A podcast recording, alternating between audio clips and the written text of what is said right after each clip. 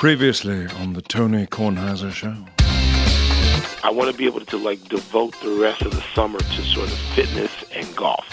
That's Yeah. it. You know, You're from now until we go back on the air with the NBA in the first of November, I want to be able to do that. You're skinny. I'm smaller than I've been since I started the Orioles beat, which was 1984. It's a ways back. It's a that. ways. Eat a lot of crab cakes in that press box. Right. This is General George Washington, and you're listening to the Tony Kornheiser Show. Just on that note, Baltimore had just about the best press box food. I don't know if they still do. It's been a while. Baltimore had the best press box food of any place in the country. Second best was Kansas City. They always took care of writers, small American League towns, and they took care of writers. Best was it food. was it Randy Galloway that brought in beer for all the writers down in Texas? Wasn't it some fa- famous Might story with that? I mean, Randy Randy worked for the Fort Worth Star Telegram for a long time and the Dallas Morning News as well. Randy was close with George W. Bush when he owned the Rangers. That's right. They were good pals. Yeah. They were opposite end of, of the country on politics, but they were good pals. I always liked George W. Bush because of everything Randy said. Right. I always felt he'd be a wonderful guy to get to know. And I met him one time, and I liked him very, very much, just one time. Let me send out um, best wishes to Susan Heck. This was an email that I got in February, and of course, I misplaced it. And let me also talk about Ed Butt, our famous friend Ed Butt, who sent me a shirt, a shirt I can't wear because my name is on the shirt. I mean, I just I cannot wear it. Apparently, there was a golf tournament, a Little's golf tournament, and I sponsored a team. I didn't realize this, and it's a beautiful orange. I mean, the, I, I would striking wear, orange. I would wear the Yeah. shirt if I could. Yeah, camouflage. But on the chest it says sponsored by Tony Kornheiser Straight Cash Homie. So I cannot wear this shirt. Michael, can you wear this shirt? I think it's pretty accurate. I am sponsored by Tony Kornheiser, so yes. so yeah, and this goes to Michael, and our great thanks to Ed Butt for the shirt. Thought it was a different shirt in that box. Um, So I had nothing to do yesterday, really, after I played golf. Played golf at Columbia. I played with Courtney Freming and I played with Colleen Williams. And Colleen, let me just say this out loud. We played from the same tees. I mean, the deal that I made with them was I'll play from the gold tees unless the red tees are further away from the green, which happens a lot um, because the women's par at Par Columbia fives. is 74. So they got a lot of par fives. So I'll play from the reds with you. Unless the gold is further back, then I'll play gold. And the Reds on a lot of the holes, as you know, I mean, I don't want to go through this time by 10, but 10 and 11 and 12, the Reds are much further back, you know, than we get to 10, 11, the 12. Why don't we go to 13, 14, 15? You know, so so Colleen out hit me 75% of the time. She outdrove me 75% of the time. Colleen's a good player. I was I played very well to the last three holes where I was a total of 10 over par. Oof. 10 over on the last three. I lost it. I utterly lost it. Couldn't hit anything. Van de Velde. Yeah, it was terrible, you know. But but Colleen, I, I'm she's really a good player. So I wanted to say that, and very funny. And I said to her, "You must have been the funniest girl in your high school." and she said, "I don't know about that." And I said, "No, you must have been. It must have been the funniest girl in your. Where'd you go? Went to visitation." I said, eh, "Nobody's funny at visitation. I'm sure you were the funniest girl." You know, I really like her. So uh, we had a good time. Can I ask how you did in the, in the sand? I'd still be in the sand if I didn't throw the ball out. Okay. Michael, tell Were you were you blading it in the sand? Yes, Okay. blading it. I was hitting it right into the face, the grass face of the bunker. I didn't even get halfway up. What's so great is this morning I asked her, I was like, so let's, let's go over your grip. How would you describe your grip on a 1 to 10? And you go, very firm, very firm. I don't. So I got to get Michael to take me out there because if I can conquer my sand fear, Sure. If I can, I don't have to get close to the hole. If I can just get out of the sand comfortably, I'll be a good player at, at my level. I'll be very happy to, to play on that level. And I love playing with them yesterday. Uh, the Nats lose again. They're now one and twelve against Miami, and they lose again in what I would say is the most infuriating, and yet it's also very supportive of my opinions. Tanner Rainey gave up a two-run home run in the in the tenth, ninth, This or tenth the, this was the 10th. They got a textress. two home two run home run, two outs. Tanner Rainey always gets the two outs, always gets the two strikes. Then gets cute. What happened? I didn't see All it. right, so you, you have your runner on second, pass ball, runner on third. You go, okay, this is he's going to score easily. We concede that run, and then he starts bringing the high heat, and you go, oh, play into your strengths. That's what he does. throw the ball as hard as you can, swing and miss, swing and miss. He gets two strikeouts, and then he gets a little cute. Uh, he tries to bring the high heat to De La Cruz, brush him back a little bit. All right, this game we're gonna, we're going to go to the bottom of the tenth, and then the next pitch. De La Cruz hits a home run that goes, I'd say, 85% up the left field foul pole and looks like it's going to hit your name on the wall of fame. It is that high up into the atmosphere. Oh, this is the second day in a row. They bring in Tanner Rainey to close a game, and he fails with a home run. He fails with a home run, gets two outs, fails with a home run. Someone has to sit him down and say, son, you're not mentally suited for this particular job Yeah. because you're giving up home runs with two outs. We need you to understand what we'd like you to do, and that is you have 99 mile an hour speed. Throw it over the plate at 99. If they hit it then, we'll figure out what to do with you. Ground ball. You Ground know, ball. but throw 99 over the plate. Yeah. Don't nibble. Not when you get to one and two. Don't go inside out. Just throw it over the plate because we're betting they can't hit it because you got 99 mile an hour speed. I hate him. what do you guys think of the 4th of July hats? I didn't particularly like them. Like the splash paint? Did you? I did not like Very him. 90s. Yeah, Yeah. It, it, it did nothing for me. Can you explain what I was watching on the Golf Channel last night? The JP McManus Pro Am in Ireland. I have no clue what it is. I've never heard of it. you see who was playing? Apparently, it is. It is. Uh, it has made over 145 million dollars for charity uh, over the last couple iterations. If you look at the field, it looks like the Seminole Member Pro, except with I don't know as many fans as you might see at St. Andrews in two weeks. Wow. Tiger Woods, Rory McIlroy, Justin Scottie Thomas. Scheffler, Justin Thomas, Xander Schauffele. They're all playing in this thing. Shane Lowry. They're all playing in. It's a pro am. It's a- a, two day pro am. on a course that is the gorgeous. the greenest looking grass I've ever seen. a, a, Adare. Adari Manor I- has the right. I've never heard in- of in it. Five years, I think. Wow. It's gorgeous. Tiger playing in a buggy like he's playing with the legends at Columbia. Yeah, yeah. And they also they have um they have a woman on 16, which I guess is a par three, interviewing people. She's great. I mean, they go. It, it goes on. It's everybody's so happy to be there. Patrick Cantlay, who has the personality of a melon, Patrick Cantlay is is happy to be there and talking. You know, right? Yeah, it's Amazing. You can't stop Wow. but think about the future of what golf tournaments can or should look like, and to just see the joy on these players' faces. Now, I know a lot of them are just there because they're getting ready to play in the In the British Open. the Scottish Open next week, and then the British. So they're they're in good spirits. And Justin Thomas and. Uh, and Spieth and Rickie are coming off of like a best buddies trip to, to Ireland's courses and drinking Guinness on, in the ferries with fans. That's phenomenal. It was really something to watch. I think it's on again tonight. Um, it's taped, obviously, but uh, by the way, were Tiger you- wearing a I, lot I, I guess we should ask Mark Feinsand this because he's on the show later. Not every team played yesterday. Yeah. This July 4th. Yankees not playing. I, I thought every team played on July 4th. Yeah. I was That's- sort of amazed by That's that. That's my memory. Is that in the past they've everybody has. Played. I just assume we're not on the air because every team is playing baseball and ESPN is cutting in and out of every single game. But yeah, yeah. The I know for sure the Yankees didn't play, and I'm sure obviously that means at least one other team didn't. So Had to be one other, didn't it? yeah, I just want to uh, note the passing of my friend Hank Goldberg, who died yesterday at the age of 82 on the very day he was born 82 years ago. I think Thomas Jefferson did that too. I think Thomas Jefferson was born and died on the same day. You look that up. I think. I think I'm right about that. Hank Goldberg was a friend. Um, he was before Miami was a big deal in sports. When Miami just had the Dolphins, which were themselves an expansion team. Miami's not an original team in any league. Um, before they were a big deal, Hank was down there. Hank's dad was, I believe, the sports editor of the Jersey Journal um, in Newark, New Jersey. And uh, am I right on Thomas Jefferson? uh, no, he was born April 13th, uh, died July 4th. Oh, he died July 4th. Okay, well, in, okay. Well, Hank died and was born and died on July 4th. Um, Hank's dad was a sports editor in New Jersey, and Hank left the Northeast and went down to Florida probably 50 years ago. maybe more even. The Dolphins were around, but as I said, there was no hockey, there was no basketball, there was no baseball. There shouldn't be any baseball. Nobody goes to their games. Plus, they beat the Nats all the time.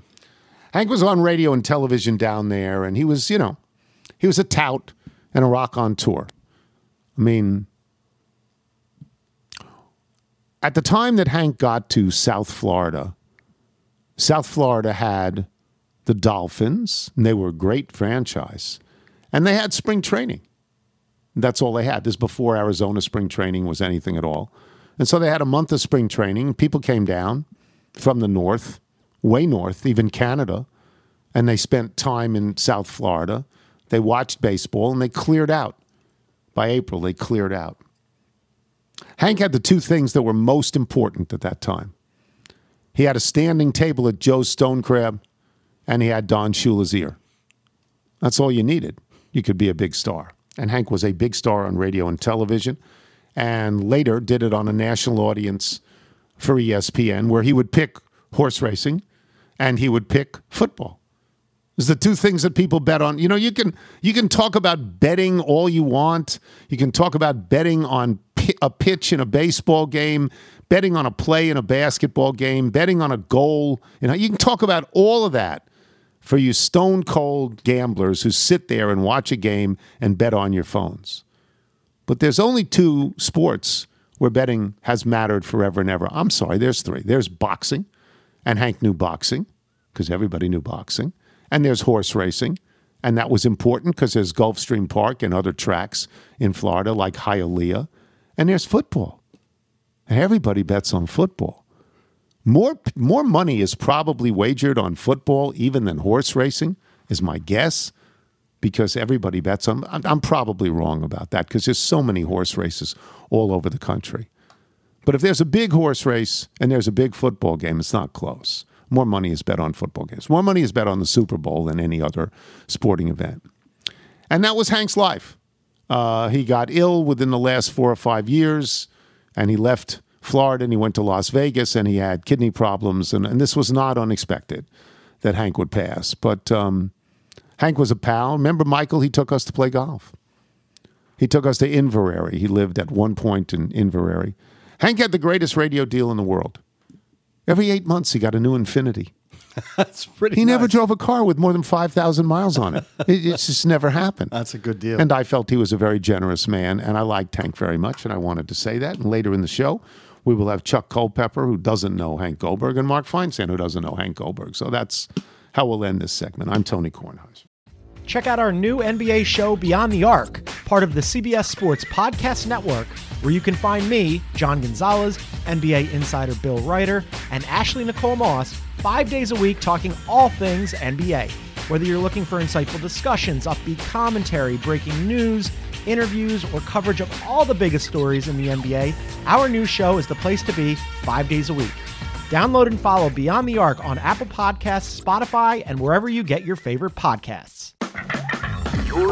You're listening to the Tony Kornheiser Show. This is sent to us by our friend Ronnie Newmeyer, who writes I'm producing a show this Saturday, July 9th, at the Birchmere in Alexandria called Laurel Canyon. It's the music of Buffalo Springfield, the Byrds, Joni Mitchell, Jackson Browne, the Beach Boys, Linda Ronstadt, the Monkees, etc., and it features 20 DC based performers. Among them are Sarah Curtin, whose music you've played before, and Maureen Andary, her partner in the folk pop group The Sweater Set. They're lifelong friends and collaborators, winners of the 2021 Wammie Award for Best Folk Group. The song is called Hostage. It's from their latest album, Fly on the Wall. It was recorded live in front of an audience at Tonal Park Recording Studio in Takoma Park, Maryland. Again, that's this Saturday night at the Birchmere. Laurel Canyon is the show. And these are Sarah Curtin and Maureen Andary, and this is called Hostage.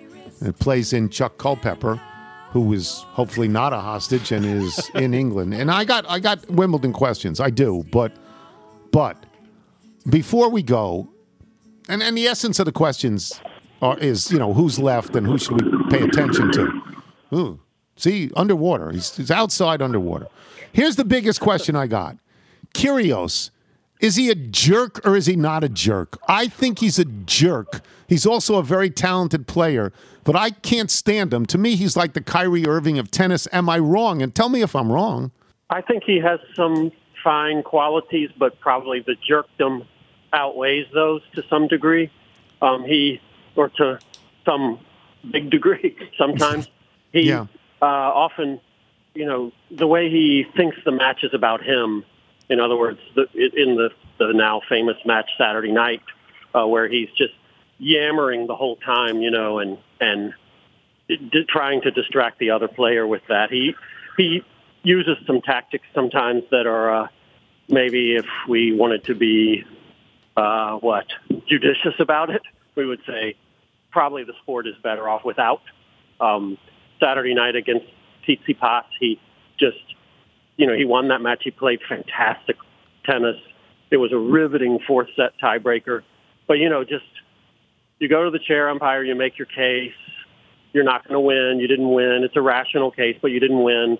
So stop there. You know, and you just let it bleed all over the match. Uh, he was not 100% at fault in as to the circus of that match. He was 50. They each they each made the circus, but yeah, I think um, I, I would hope to see some of the stuff that people seem to love to see. I would hope to see some of it go away.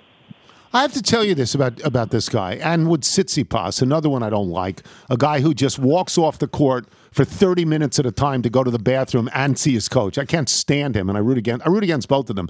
They are, to me, Chuck, like Johnny Depp and Amber Heard. Get out of my courtroom. Get off my tennis court. Get out. I, I just, I don't want to see you anymore. Am I harsh? Am I too harsh on this? I I would say you're harsh, except that I feel the same way when I go to these events. Sometimes mo- more about Kyrgios. I just sometimes feel like uh, you know there's a lot of noise, and the quotient of noise over merit is pretty high. Yeah. You look at Connors and McEnroe. There was a lot of noise there too, but they won slams. So a lot of them, I think 15 between them. So this this guy with no slam quarterfinal in seven years until now, and it just seemed like he was a distraction and a sideshow, and to some degree a freak show to some people at the, at these tournaments. And if you like tennis, as as I do and appreciate it and respect it, it didn't seem to have all that much to do with tennis, except for these, you know, this brilliance that he has that comes in these abbreviated patches. That uh, all fair, all fair. All right. uh, The overarching question is: Where are we now with the men and the women? Um, who do, who?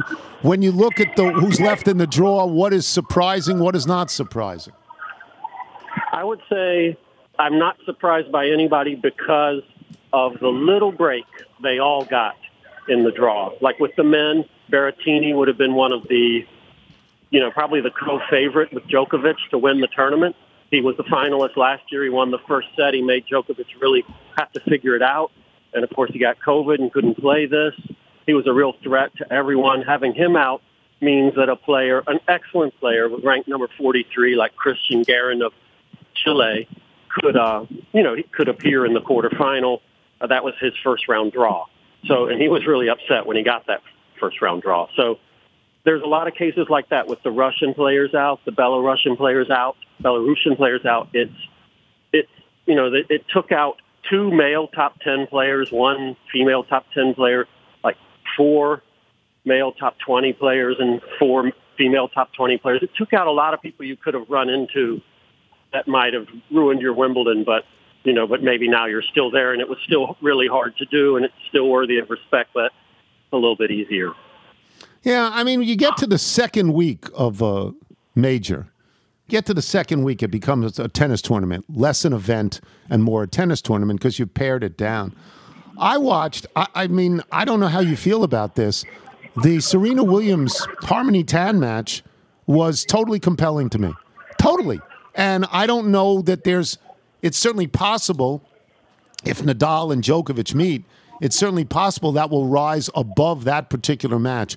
But that day, Chuck, when Nadal, um, you know, won his match, when it looked like in the fourth set he might be on his way out in five, and then Serena came out there and she lost, I thought, well, that's it for Wimbledon for me. Do you have any sense that people felt similarly? No, I don't think so. I think um, I do think that Serena Williams Harmony Tan match you'd have to say is one of the best of the tournament. Maybe not the highest quality, you know, um, but, but a very high quality any, anyway. And I think was one of the. It was just you never knew which way it was going to go, and every time Yeah. you made an assumption, it defied that assumption. I'm sorry about that. And every, time you, you thought about, you know, you knew which way it was going to go, it went the other way. And so I, I think it's one of the top matches here. I think that if, um, you know, if we get a semifinal between Nadal and Kyrgios, that's going to possibly become the, at least in the run-up, what people are anticipating the most. By the way, I keep assuming Nadal cannot win and Djokovic can't lose. You're there. Maybe I'm wrong on this because Nadal yesterday was stronger than he was earlier against a better player. What do you think? I keep assuming the same thing. I've assumed it the whole time. I've always thought of Nadal.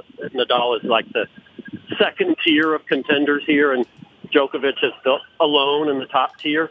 But I think that um, the way Nadal played yesterday and the way he's describing the way his ball is moving on the grass and the way he's hitting it through the through the court, and he seems really pleased with this development on grass, which is why, of course, we assumed that he probably wouldn't win. But I think that makes it a real has become a real possibility. And then if if he gets to a final with Djokovic, I think the pressure Djokovic will have about not knowing he's not going to be at the U.S. Open and this is it. That that seems like a lot to play uh, to carry around to me. I would love to see Nadal beat Djokovic badly, but in my mind, it feels like a three set match for Djokovic, the last one 6 1. You know what I mean? I'm sure you feel the same way. That's what it feels like, but I'd love to see it different. I, I do, and there was a there was a level Djokovic hit in the fourth round where he had lost the second set, and then he he it was as if he just said, "Oh, well, that's not right." So there was a level that he attained in that third set, and then to some degree the first part of the fourth set. That is a level that I think is beyond anyone else's le- capability on Yeah. on grass. And if he, he if he hits that level for a majority of the match, or even really even part of it, I would agree that it could go really fast, like the Australian Open that time they played. I think it's 2018 where he wiped him out in three sets. Um, you, you mentioned the Russians, the Belarusians, Belarusians, I guess it's better pronounced, who are not there. Is the invasion of Ukraine, this you're in Europe, so you're closer to it physically, even though you're on an island. Is the invasion of Ukraine a, to- Ukraine a topic with players? Is it a topic with officials? Or is it just, no, it doesn't exist? This is sports, it doesn't exist. Well, first, when you're here, it's all over the city in London. It's it's you, you just see it everywhere on buildings and windows. The flag, the Ukrainian flag. As you go about your day here, you're reminded of it all day long. So it's it's part of the day. It's it's a presence everywhere. Out at the tennis, I felt like it was a big part of the first week. I felt like the the what players in the women's singles draw were so like eloquent and wrenching just to listen to them talk about the situations they're in. You know, one player with her family's house destroyed. You just listen to these things and from this posh place where you're sitting, this comfortable place, you you sort of think you you feel the war a little bit. I do think that now that the Ukrainian players there are none left in the draws, that the idea the, the subject has has gone away and it's turned to, you know, the tennis and the quarterfinals. Yeah. Have my own opinion about this, and I know that there were a, a, a lot of the players were asked about it early on, and some players ducked the question, and people got mad they ducked the question. You're allowed to duck the question. You're allowed to say, you know what, this is not what I'm about, and I'm going to keep my feelings to myself, or I'm not going to respond to it. I don't, you know what I mean, Chuck? I, it doesn't. I think that that there's a fairness to that. If you want to talk about it, fine. If you don't want to talk about it, I don't think you should be hammered for that. What do you think? Well, it doesn't bother me. It's never bothered me in the least. I mean, if if we're going to be helped by the, you know, the comments of the players, then we have to. It, it is an, a matter of fairness to be to allow them the leeway to comment or not comment as they wish. Yeah. Um, I'm going to be jingoistic to a degree because for so many years, other than Serena Williams, and then recently, I guess, Coco Gauff and Sloane Stephens, but there are no men. I mean, the American players have been left in the dust. It's, you know, they don't even exist. Did, did they do, are they doing better? Are some still there? Um, or is Yeah. it, you know, pathetic again? No, I think it's. I love this subject 'cause I think a really funny thing has happened. I might be wrong, but I think it has. So hopeless, you know, as far as getting deep into these slam brackets. Just I think two semis uh, in any slam since Andy Roddick made the 09 final here. So it got so hopeless that I thought it sort of almost ceased to be a topic. Certainly not in the bubbling way that it used to. You know, I, I thought Yeah. it really that it really died down. And now suddenly you look and there's eight of them in the top 50. So, and and Taylor Fritz, who's in the um, who's number 14, he's, He's in, in the, the quarterfinals here, and he he crushed Nadal at Indian Wells this year and won that. So, I don't know what we're dealing with now. I think it might have helped that it stopped being this subject that came up every single time they came into a press conference because there seems to be this widespread excellence going on Okay. now. I don't know how high it'll get, but pretty wide. All right, I'll get you out of here on this because it concerns me. The British Open is coming up. You're going to cover the British Open. You're in Europe. Um, your sense of the Saudi tour and those players, the breakaway players, and and what people are saying about them, particularly, I guess, in England. Well, I think it's there's this deal with the Scottish Open that leads up to the uh, to the British Open, and you know they weren't going to allow the players. And I saw where Ian Poulter had just gone to Yeah. court to be able to, to play that, and, and apparently has won that right that uh, ability. So um, I expect it to be the topic that over overrides the entire event and the run up, and just like the U.S. Open, because it hasn't hasn't been a a major here yet since this thing got going. So this will be, you know, the the topic that dominates the run up and then goes away when the golf starts. Okay, your stuff in the post has been great, just great. I'm. s- We use you too much. We do. We we beg for you to be on the show. Thanks for always doing it. Thank you, Chuck. Thank you so much, Tony, and sorry for the London noise in the background. Noise is fine. What's worse is when we have no noise because Comcast went out on us. We'll take a break. Mark Feinsand will catch us up halfway through the baseball season when we return. I'm Tony Kornheiser. You're listening to the Tony Kornheiser Show. The Tony Kornheiser Show. Iowa's in the Big Ten, Northwestern's in the Big Ten, Michigan State's in the Big Ten, Indiana's in the Big Ten, Maryland's in the Big Ten, Rutgers is in the Big Ten, USC's in the Big Ten, UCLA's in the Big Ten, London School of Economics in the Big Ten, Alaska Anchorage in the Big Ten, Oxford and Cambridge in the Big Ten, Hebrew Union College in the Big Ten, Bootsy the Hammer and the Captain are in the Big Ten, Brandon Costello's in the Big Ten, Mars and Jupiter's in the Big Ten, everybody's in the Big Ten. Hey! It's brilliant. it's brilliant. Dan Burns, brilliant. Always. Plays in Mark Feinsand. Uh, we are halfway through the baseball season. And by the way, um, today is Shohei Ohtani's 28th birthday. 28th birthday. What's next with him, Mark? What what happened? What if you're Trout and you're Ohtani? You may be the two best baseball players in the world, and you can't win. And it's not like the owner didn't spend money. It's not like they're not trying. They just don't. What's next for Ohtani and uh, Trout's there long term? What's next for Ohtani? Well, I was going to say Trout. There's nothing to do. He's locked in there, and and he doesn't ever seem like he really wants to get out of there. Signed a very long term deal. Ohtani's a different story. He's going to be a free agent, uh, you know, in about a year and a half, and I would imagine that there is going to be a bidding war the likes we have never seen, uh, assuming he is still healthy.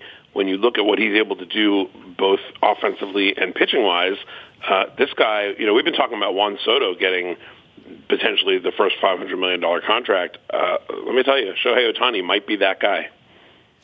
I, look, he plays every day. I think you have to understand. He plays every day. He pitches anyway, when he's not when he when he is pitching, and even when he's not pitching, every single day he plays. Yeah, why wouldn't he get that money? Why You know, exactly wouldn't? It- It's funny. People are saying, "Oh, well, he's not having as good a year as last year. He's having a bit of a down year by his standards." He's got 18 home runs, 51 RBIs, uh, about an 850 OPS. Uh, you know, at the plate. Oh, and by the way, he's seven and four with a 268 ERA and 13 starts. So, yeah, uh, he's um, you know he's two players in one, and he's two All-Star caliber players in one. Uh, it's it's remarkable having seen what he did last year. Um, but the fact that he can follow it up and essentially replicate, uh, you know, the production that he had last year is really quite something. Because I have to write this for PTI because it's his birthday today. He's 4 and 0 in his last 4 starts. He's given up one earned run in 26 and two thirds in his last 4 starts. Pitching alone, he's fantastic and and he's he's at the plate getting home runs and drive driving in runs. I, I you know, I love Soto. Soto is having a bad year. Ohtani's not having a bad year at all. Ohtani is right. We haven't seen this since Babe Ruth, and then they cut it short with Babe Ruth, so we haven't seen it. I was going to say you didn't even really see it with Babe Ruth. That's right. When he was when he was a really effective pitcher, he had not yet become the great Bambino, right? He had not start started hitting uh, you know 60 home runs in a season, and then when when he went to the Yankees uh, and they really you know took away the pitching and, and said you just worry about hitting and playing right field and eating hot dogs, he was uh, you know Yeah. he was not the he was the offensive force, but we never really saw Ruth put together the kind of pitching and hitting display that Ohtani's doing, and for him to do it now is just uh, it's, it's staggering. You mentioned Ruth, so we go to the Yankees. We assume the Yankees are the best team in baseball. Is there anything you want to tell me that says don't be so sure they're the best team in baseball? I'm not sure there's anything that, that, that tells you that. They're in a tough division, obviously, but they have a 13 game spread over everybody else. So you have to think that that's going to be, uh, you know, pretty easy sailing for them from here on out. You know, you look at the, the they're a team that's greater than the sum of their parts because you look at, at up and down their lineup, you know, Josh Donaldson's been so-so since he's gotten there. Uh, you know, Kiner Falefa's not really the offensive guy, but he's playing a great shortstop. Joey Gallo's been atrocious. Uh, Aaron Hicks is having a down year.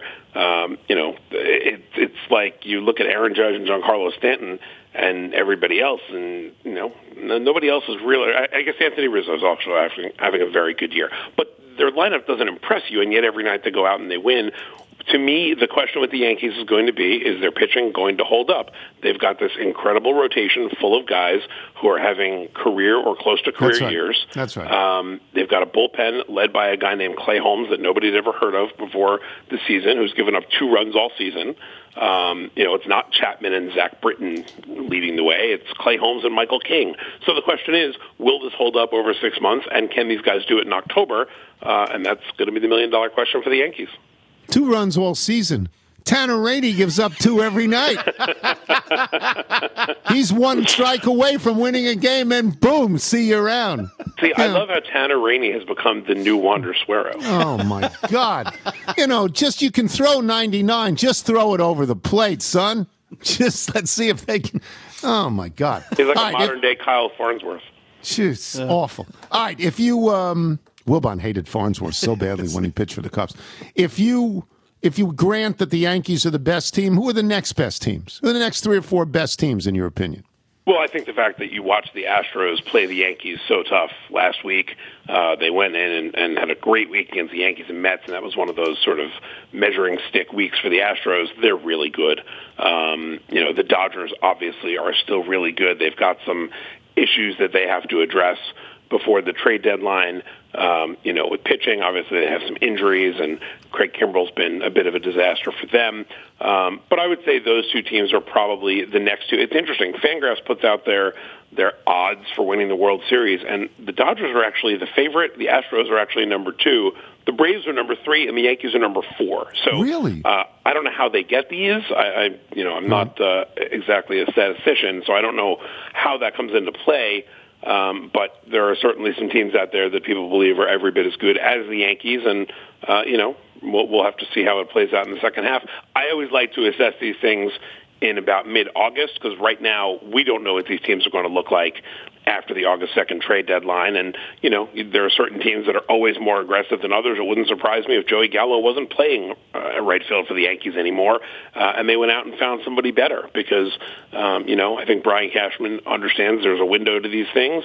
And when you have an opportunity and a team that's having a special season, uh, you owe it to the fans and to yourself and to the, your team to go out and, and make the moves that you think are going to give you the best chance to win. When you look, by the way, at the American League East, I think there's four teams above 500, and that's really that is the probably I think certainly actually the best division. And then after that, maybe the National League West. I don't know. Um, we left out the other team in New York. Jacob Degrom struck out five or six people in a rehab start. Max Scherzer is rehab rehabbed in Binghamton with the Rumble Ponies. What is your sense of them coming back to pitch for the Mets? Uh, well, I believe Scherzer is supposed to start tonight, if I'm not mistaken. Um, so he'll be back very soon. And Degrom, based on what he looked like the other day, looks like he's uh, already in his vintage midseason Degrom form. The only question yeah. I have with Degrom, forget Scherzer. Scherzer's going to be fine. Uh, the only question I have with DeGrom is can he stay healthy? We know that he's done the rehab. He's going to be back. He looks great. Um, but the Mets need him to stay healthy, and I wouldn't be surprised if they're careful with him, certainly initially when he comes back. But all of a sudden, that division that was such a rout at one point is only three and a half games. That's right. And, uh, you know, I think the Mets are going to need DeGrom and Scherzer to be themselves uh, if they're going to hold off Atlanta. I think they will. I think they will hold off Atlanta, and I think if you go into October with a healthy Scherzer and a healthy Degrom, you're going to be favored in every single series you play. I agree with that. Uh, there are two names that we have talked about many times over a long period of time in baseball, and they are all-star players, and one of them for sure is in the Hall of Fame, and maybe the other one will get to the Hall of Fame. I don't know, but Paul Goldschmidt and uh, Justin Verlander they're killing it this year, aren't they? Uh, yeah, Goldschmidt is, is having, you know, for a long time, I thought Goldschmidt and Nolan Arenado were kind of the most underrated uh, players in the league. Every year they went out and put up these all-star numbers. They were all-stars. They were on the MVP ballot every year. Yeah. And nobody knew who they were. And now they're playing together in St. Louis.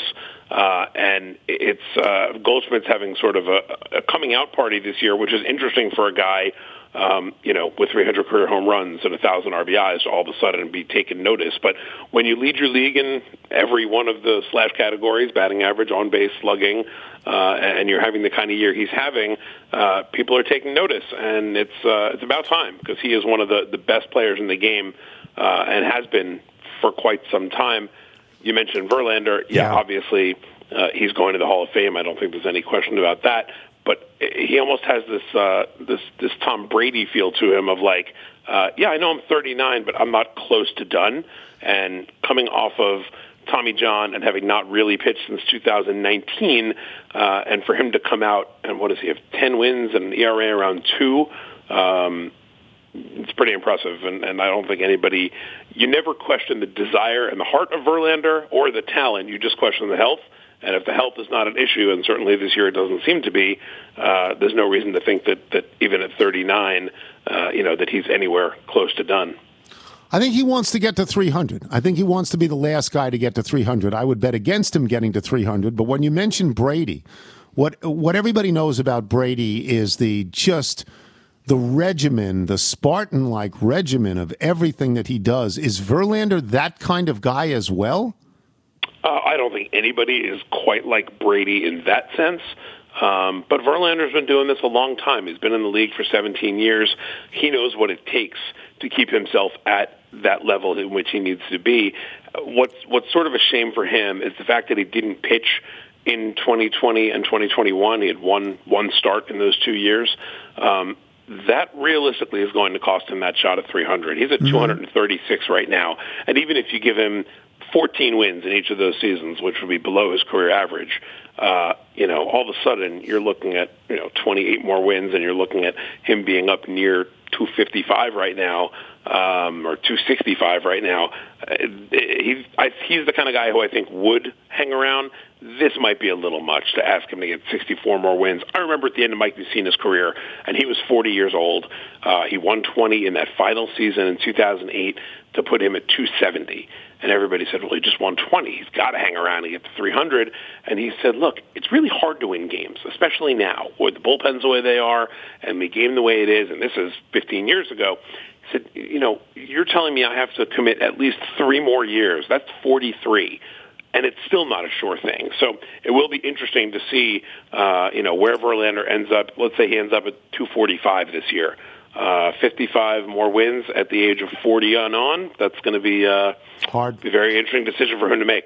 It's really hard. I guess Nolan Ryan may have done that. Uh, he pitched till he was about 45 years old, Nolan Ryan. Warren Spahn, maybe? Uh, Spahn, yeah, he pitched forever and ever. It's hard to do. Uh, we get you out of here on this. Who's the next manager is going to get fired, or are we done for the year with firing managers because people have teams have settled into where they should be? Uh, if there was going to be anybody, I would say maybe Mike Matheny uh, in Kansas right. City, um, just because there were some rumblings about it already, and um, I think that would be the only one that I could really see. Uh, where if there's not a change in season, there's probably going to be a change off season. Um, but I think uh, you know at this point you you you settled into sort of who you are and where you are. Um, and some of those teams that had expectations coming into the year, uh, you know, they they might give their manager a chance to uh, to to make one run here. I mean, you're seeing Seattle, uh, you know, which was a very disappointing team. Uh, all of a sudden, you know, they've won, I think, their last four series. They're only two games under 500, four games out of a playoff spot. Right. So you know, some of those teams they'll get a shot to uh, to rejuvenate themselves, and then then we'll see the axes fall at the end of the season. Are you going to Orson, Pennsylvania anytime soon? Are you going to be up there? Uh, I actually am going to be up there uh, for a visiting day in a few weeks, and right. I'm always, always looking forward to that. Wonderful. 371 to 170. take the Hancock exit off off 81, right? You take that exit and you go through the I actually go from New Jersey, so I go through Scranton. So I, uh, oh, you know, okay. come through Route Six in Carbondale, and then uh, go Carbondale. around the back to 370. Yeah, it's very exciting. Carbondale, for people that don't know, I'll just take a little bit of time here. Carbondale, when we were at Camp Keuma many, many years ago, Carbondale had a sporting goods store called Einon's, E I or E Y N O N apostrophe S. And we used to go there and get baseball bats and baseball gloves and golf clubs and things like that. I don't suppose that still exists when you go through Carbondale. You don't see Einon's, do you? I do not, but I will tell you that the Lake Lorraine golf course is still up and running and uh, looks better than ever. Good. Do they still have the hideous pickled eggs on the counter? The red pickled eggs, where if you eat one of those, you never know what's going to happen. You never know. You don't know how long they've think, been pickled. I don't think those are still there. If they are, they're probably the same ones that you saw back it's in the, the day. First, that was the first place I ever ate a Slim Jim you know, was the uh, was Lake Lorraine. I that never had no idea. For some reason, I had no idea what a Slim Jim. Is it still nine holes? Right? They still have it nine. Is. They don't. It is still nine. 18. I believe they have a little sports bar there, a little little grill there now. So after you play your nine, you can. Uh, they have a tenth hole, so to speak. I can't go to a sports bar. it doesn't work for me. No, too many questions. All right, enjoy yourself. Thanks, Mark. Thanks, Tony. Mark Feinsand, boys and girls. We'll take a break. We'll come back with email and jingle. I'm Tony Kornheiser. This is the Tony Kornheiser Show. Tony Kornheiser Show. Here comes Tony's mailbag. Got your email, faxes, and notes. Here comes Tony's mailbag. Gonna read some for all you folks. Hey, Tony! Come on, come on. Hey, Tony! Read that mail now, baby. I love Hot Pink Hangover. I'm sorry they broke up. I know, it was a sad It's my day. favorite. They're Yeah. my favorite punk band, I, and I've never seen them play. Love Yes. them. Yes. All right. Uh, you want to do the Bethesda Bagels ad? Yes, Bethesda Bagels. We love them. You would as well. Just go to BethesdaBagels.com, forward a location in the DC area nearest you, then pop on in, and you'll be thrilled. That will just about do it for us today. Before we get to the mailbag, let me say tumble out of bed, stumble to the kitchen, pour myself a cup of ambition, yawn and stretch and try to come to life. Jump in the shower, the blood starts pumping out on the street, the traffic starts jumping. Folks like on the job from 9 to 5. That's a wonderful Dolly Parton song. uh, from a wonderful movie. Really fun You know, movie. it's yeah. a lovely movie. Dabney It's- Coleman yeah, plays one of the great bad just- guys of all time. Just wonderful. Wonderful. Thanks to our guests today, Chuck Culpepper and Mark Feinsand. You know what else a wonderful movie? Mystic Pizza.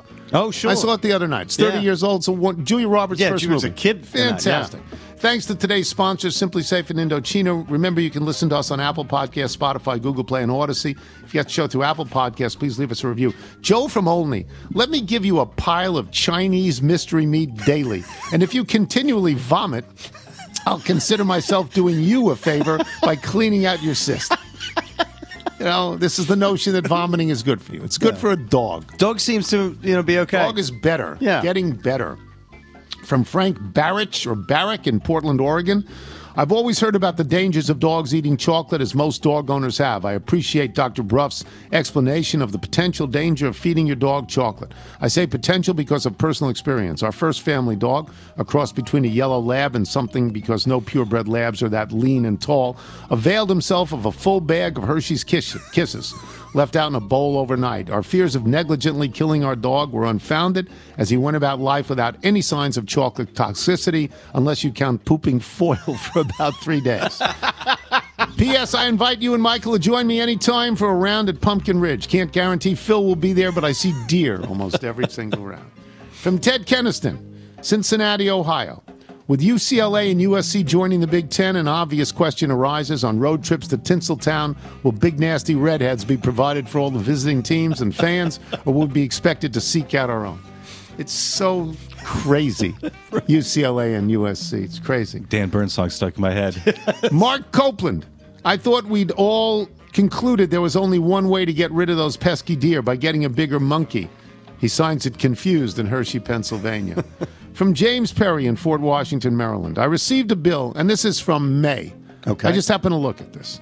I received a bill from my doctor for $90 for an appointment back in April 2021.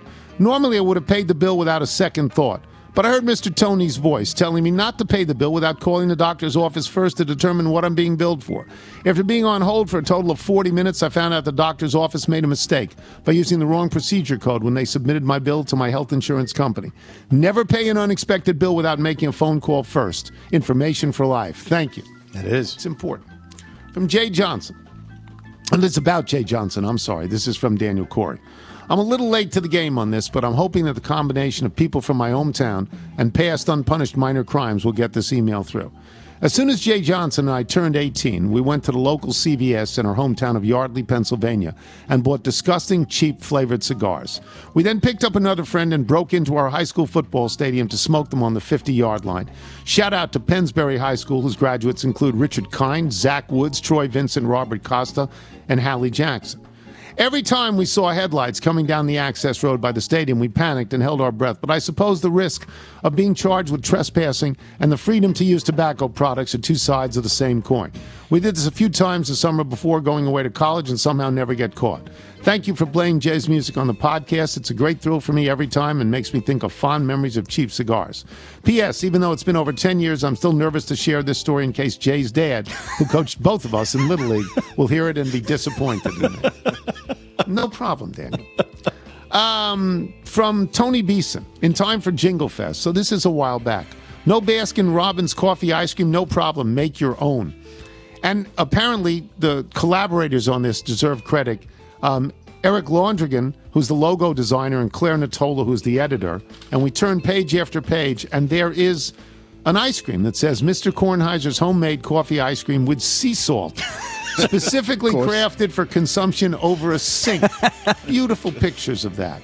And the ingredients are sea salt, cream, sugar, coffee, more sea salt, pure vanilla, angst humor, shaputzva, produced by this ice cream stinks in Revere, Massachusetts. And it goes on and on, and it's very funny. That is great. It's very funny. I wish I had it. I don't have it. we don't have the shaputzva. We don't have it. All right, one more. Rob Brashears in Huntingtown, Maryland. Longtime reader since the bandwagon days. Dear Dr. Grandpa, also listener, second time emailer. I was in Holmdel, New Jersey over the weekend at a graduation party for my nephew. My sister in law's father, Alan Siegel, was talking about talented independent musicians. Alan is not, by any stretch of the imagination, a sports guy. I, of course, said, I know what you mean. There's a lot of talent out there. Do you know Tony Kornheiser? I listened to his podcast, and Alan says, I went to school with Tony. What? Yeah, Alan Siegel, born in Hewlett Harbor, New York, George W. Hewlett High School. He says he didn't know you personally and did not know Jimmy Steinman, but knows who you are. The connective tissues continue to amaze. And say hi to Edith Salissa. I don't know the name. I, I don't know the name. I tried to find my yearbook to look it up. Oh, right. But I gave up after not even trying to find my yearbook when I realized I had no idea where it was, and it would take me weeks to come up with an you know to come up with the yearbook, Right. Which was called Patches. Our yearbook was called. What was your yearbook called? Ours was Patches. Uh, it was the red and white, I believe. That's not interesting. What was the Murray one called? The yearbook. Just the yearbook? I have no clue. Oh no, ours was the lance. That's right. It was The the, lance. lance. Yeah, uh, St. George's. You know, killing the dragon. The Right. lance. Yeah, I think that was. No, it. ours was Patches. Yeah. So I didn't. I don't know. So maybe the, the people that listen, like Peter Lazarus listens, Eddie Plutzer listens, Stephen Pearsall listens. Maybe do you guys know Alan Siegel? I mean, I'm drawing a blank on Alan Siegel. You know. Well, he said maybe- he didn't know you. I mean, they- yeah, but I mean, personally. we only had 420 people in our graduating class. Okay. So somebody's going to know him, right? Somebody's going to know him. Sure. You know, Nancy Serafini, who doesn't listen because she's an S, you know, she would know him because they were probably in homeroom together. Right. When Nancy doesn't listen, so it doesn't do me any good. Well, somebody tell Nancy. Chan listens, but Chan's away. And Chan can't call Nancy and say, Did you know Alan Siegel? So help me out, somebody. My guess is DG knew him and he didn't even go to my high school. If you're out on your bike tonight, everyone is always do wear white. You can't be serious, man. You cannot be serious. He's serious, John. On the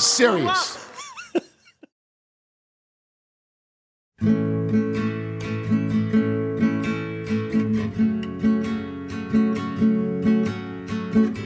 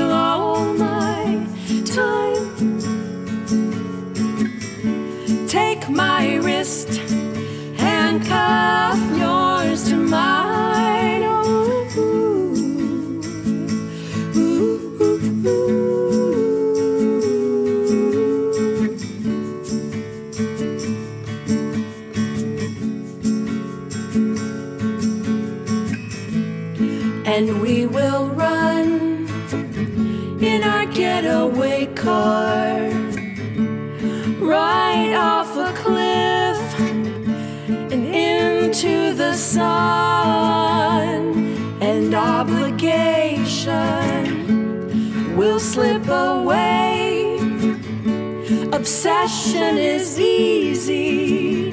It's a warm place to stay. It's easy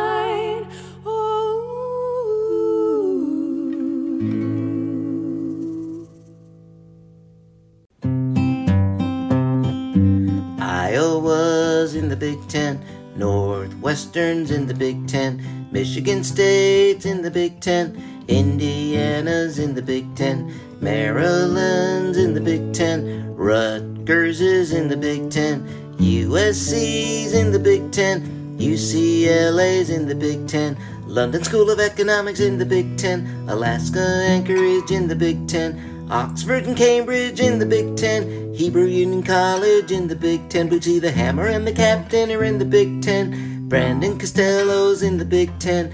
Mars and Jupiter's in the Big Ten. Everybody's in the Big Ten. Hey!